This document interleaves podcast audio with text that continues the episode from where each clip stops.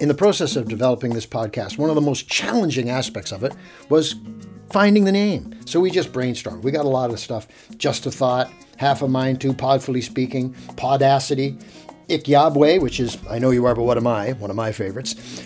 Breathe normally, wag the dog, over the fence. They all sort of said what we were trying to say until we arrived at the one that was absolutely perfect. And it was quite simply shift for brains. I love it, partly because you can't say it without sounding a little bit offensive, but also because it's about dialogue that's around difficult issues that affect our society and require us to shift our thinking, shift our brains, and help maybe make the world just a little bit better. That's why I figure we've all got shift for brains.